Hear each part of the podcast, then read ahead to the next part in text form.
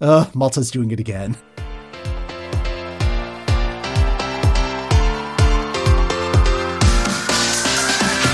Hello, and welcome to the Euro What, episode 205, dropping on September 12th, 2023. We are a pair of Americans trying to make sense of the Eurovision Song Contest.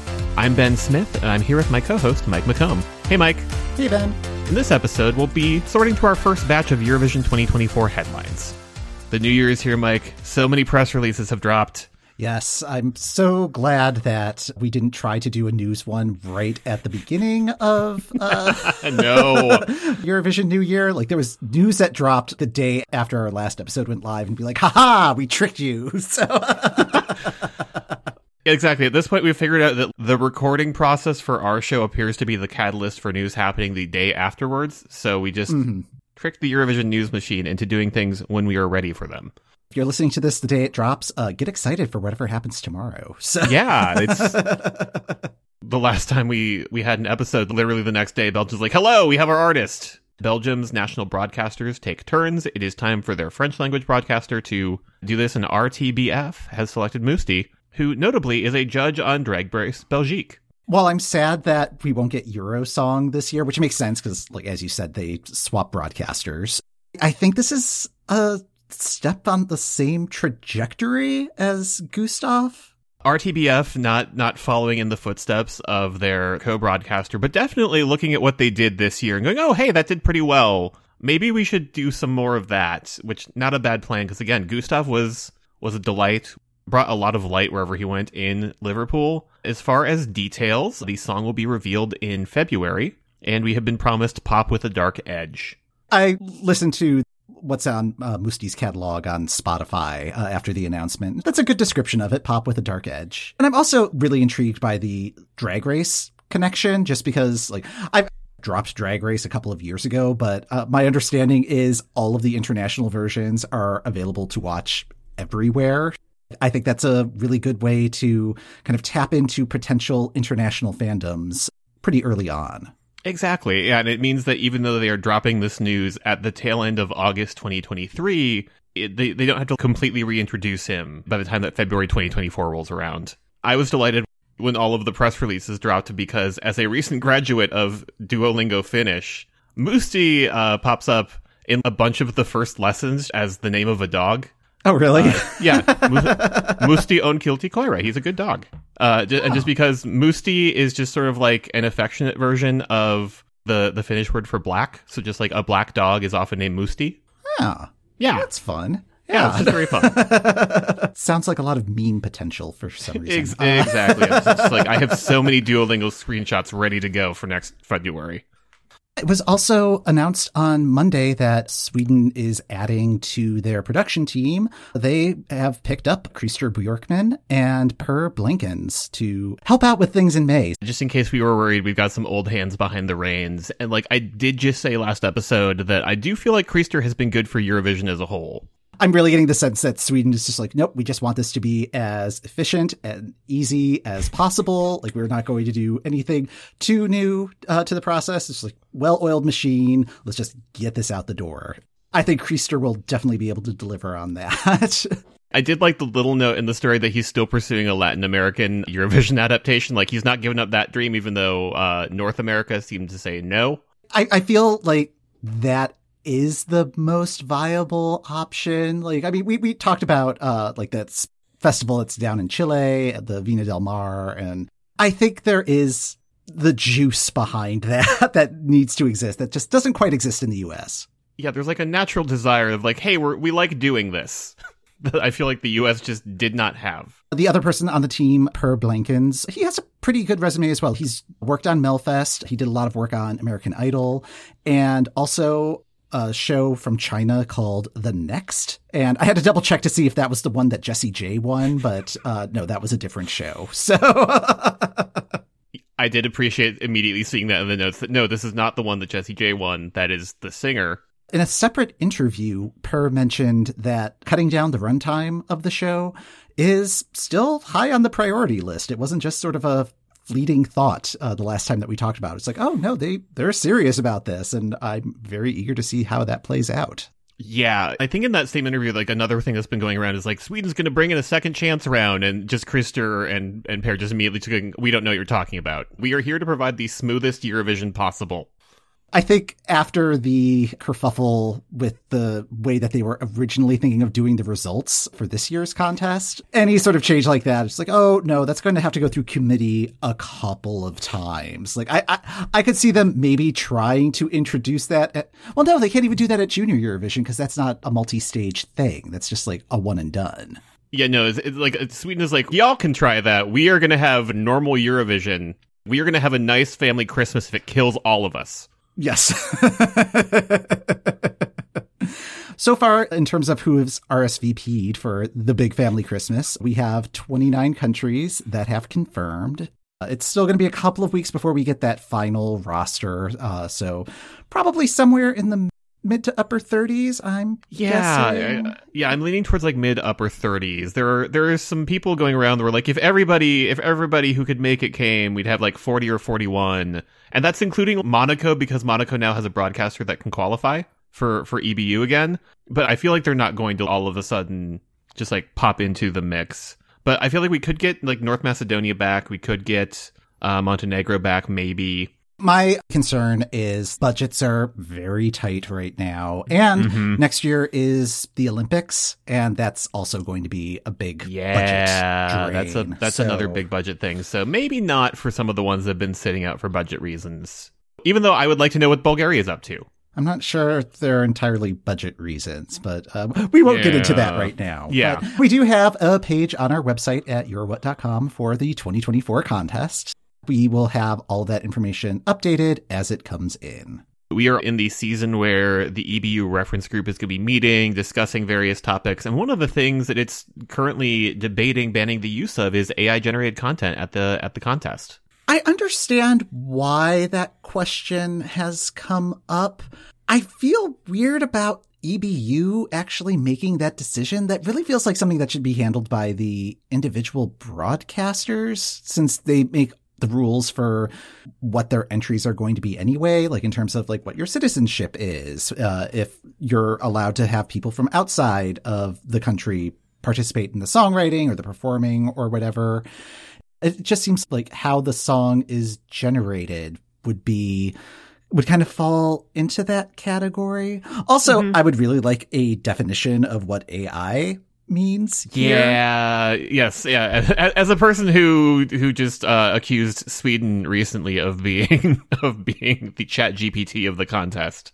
Uh, I, yeah, I'm just like, what do you mean by that? Especially because I learned about this discussion through Eurovoix, and there was a, a, the phrasing of the move follows discussions about the authenticity and human touch in performances after AI generated songs and acts made their mark in recent editions. Citation needed. Please explain. That's the thing. If the song is created by an AI and it's like word salad, like the way that a lot of generated text can be, somebody's going to have to perform that and it's going to have to be a convincing enough performance. Like it, like there's still a human component to the Eurovision presentation. Like somebody mm-hmm. has to be on stage. No more than six people can be on stage, but I think you have to have at least one person on stage. Yeah. So, yeah.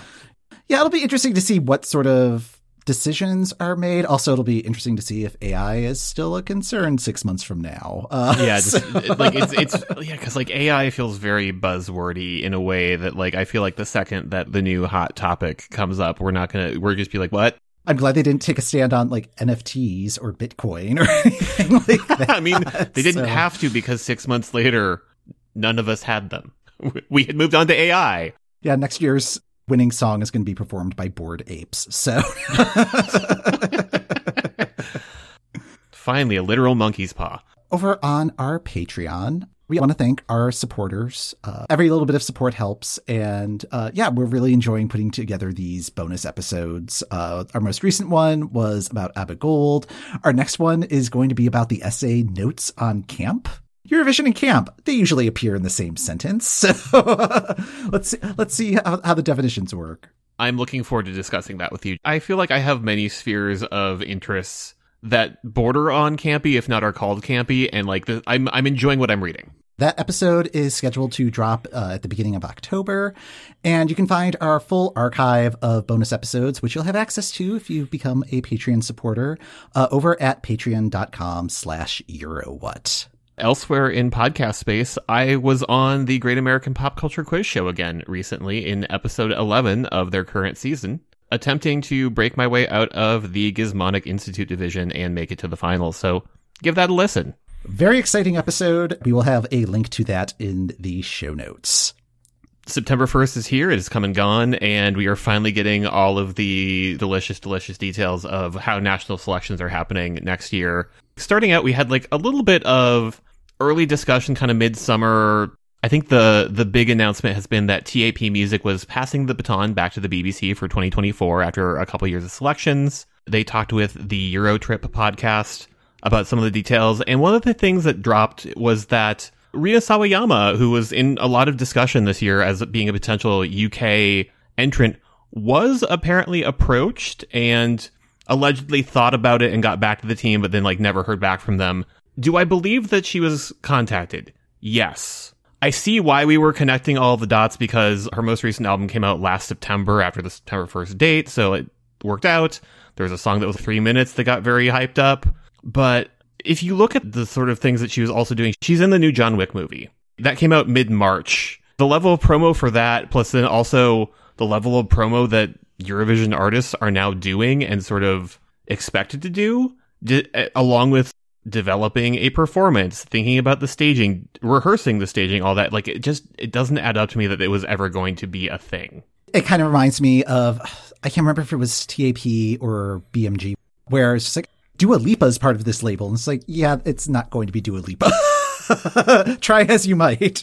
Yeah, whenever they throw that, it's like when a movie trailer's like from the producers of blank. It's like, okay, but the producers are not the performer. It'd be great if she was interested. It's like, oh, well, keep her phone number. I'm still not sure that would have been the right fit though, because Sam Ryder was at like the perfect bubble of fame where Eurovision was a great rocket boost to things where Rina Sawayama she's on the indier side of pop music, but she was a known quantity where it didn't feel like Eurovision didn't necessarily feel like the next step up.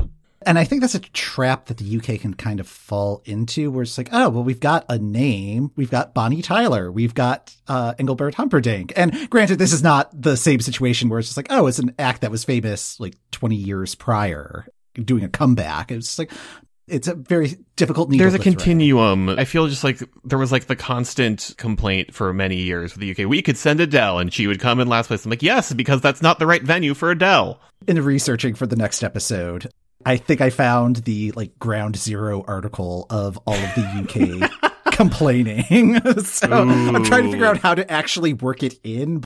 That's a that's a fun teaser for next time.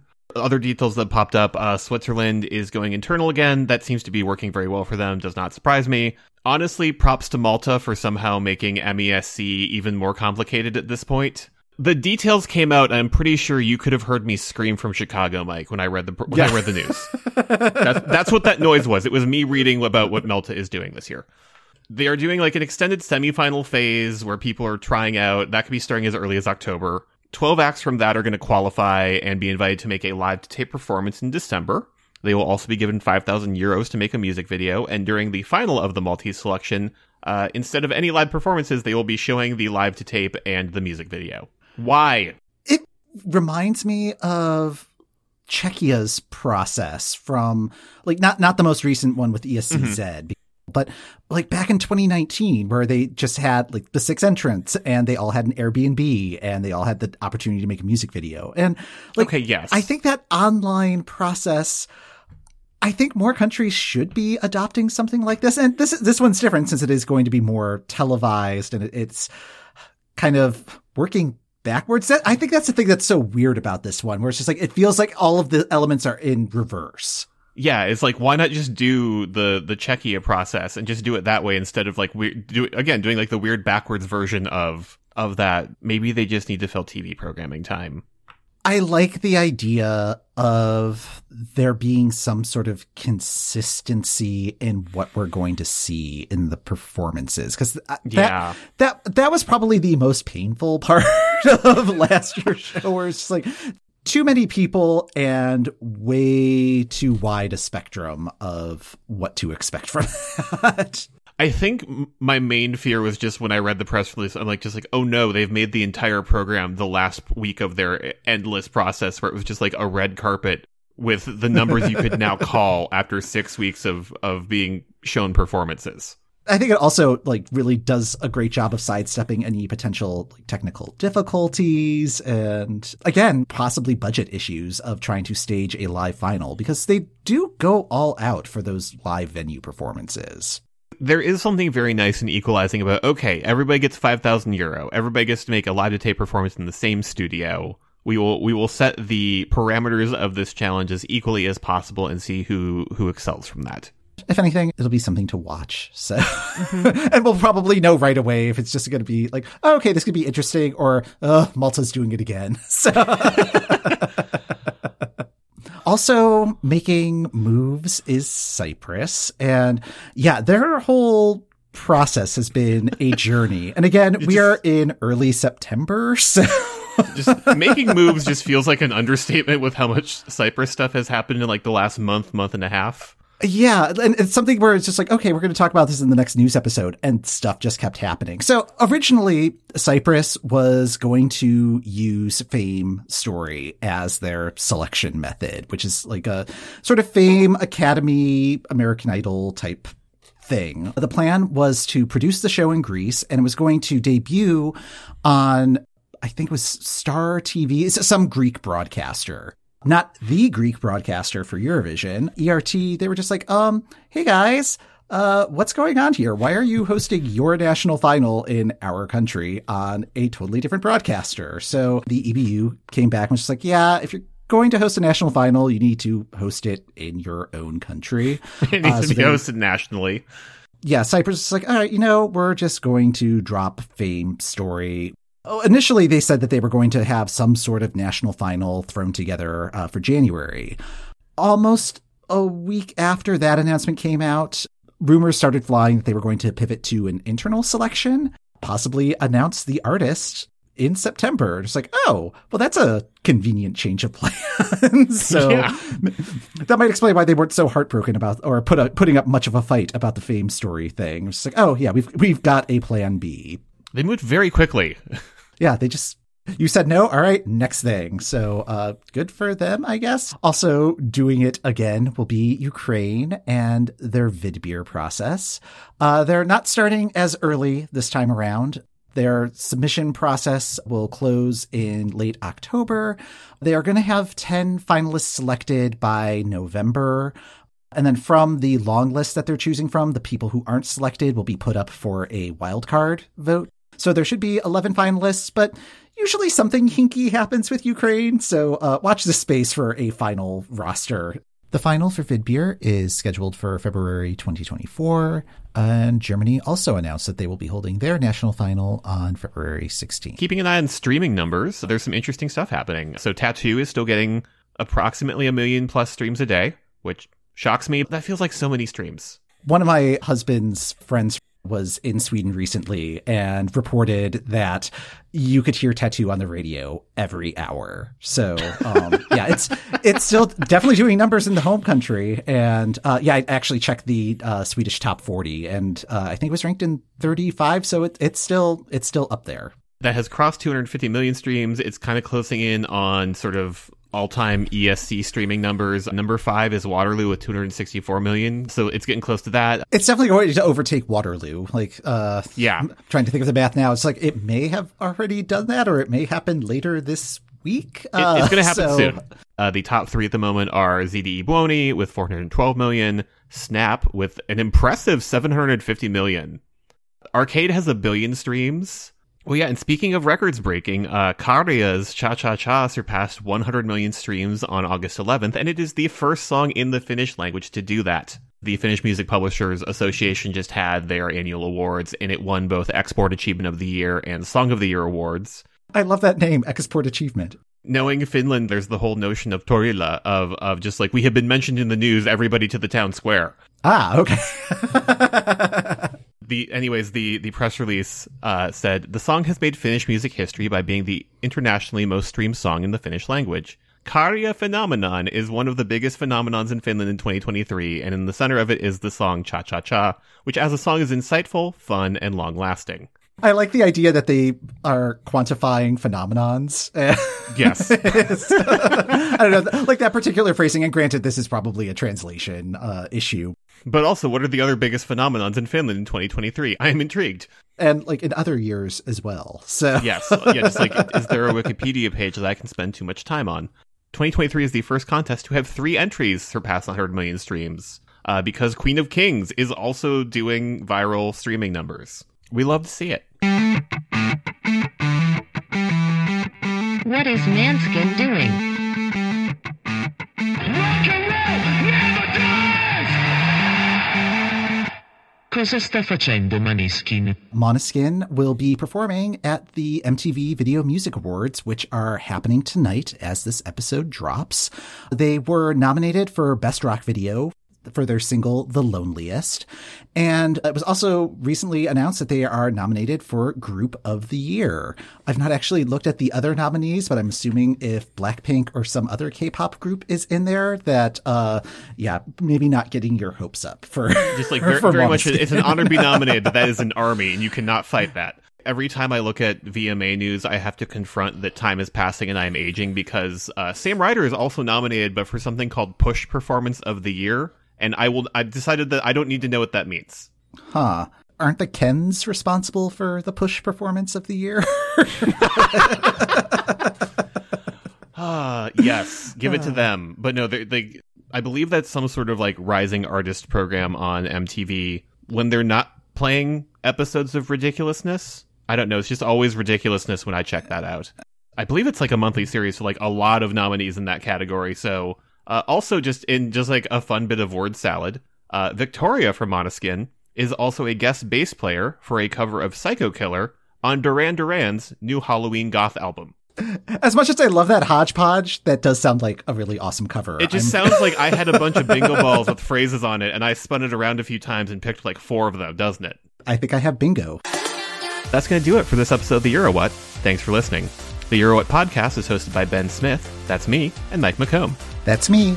If you'd like to help support the show and access a ton of bonus content, head on over to patreon.com slash eurowhat. Free access to our full archive of more than 200 episodes going all the way back to the 2018 contest can be found on our website, eurowhat.com.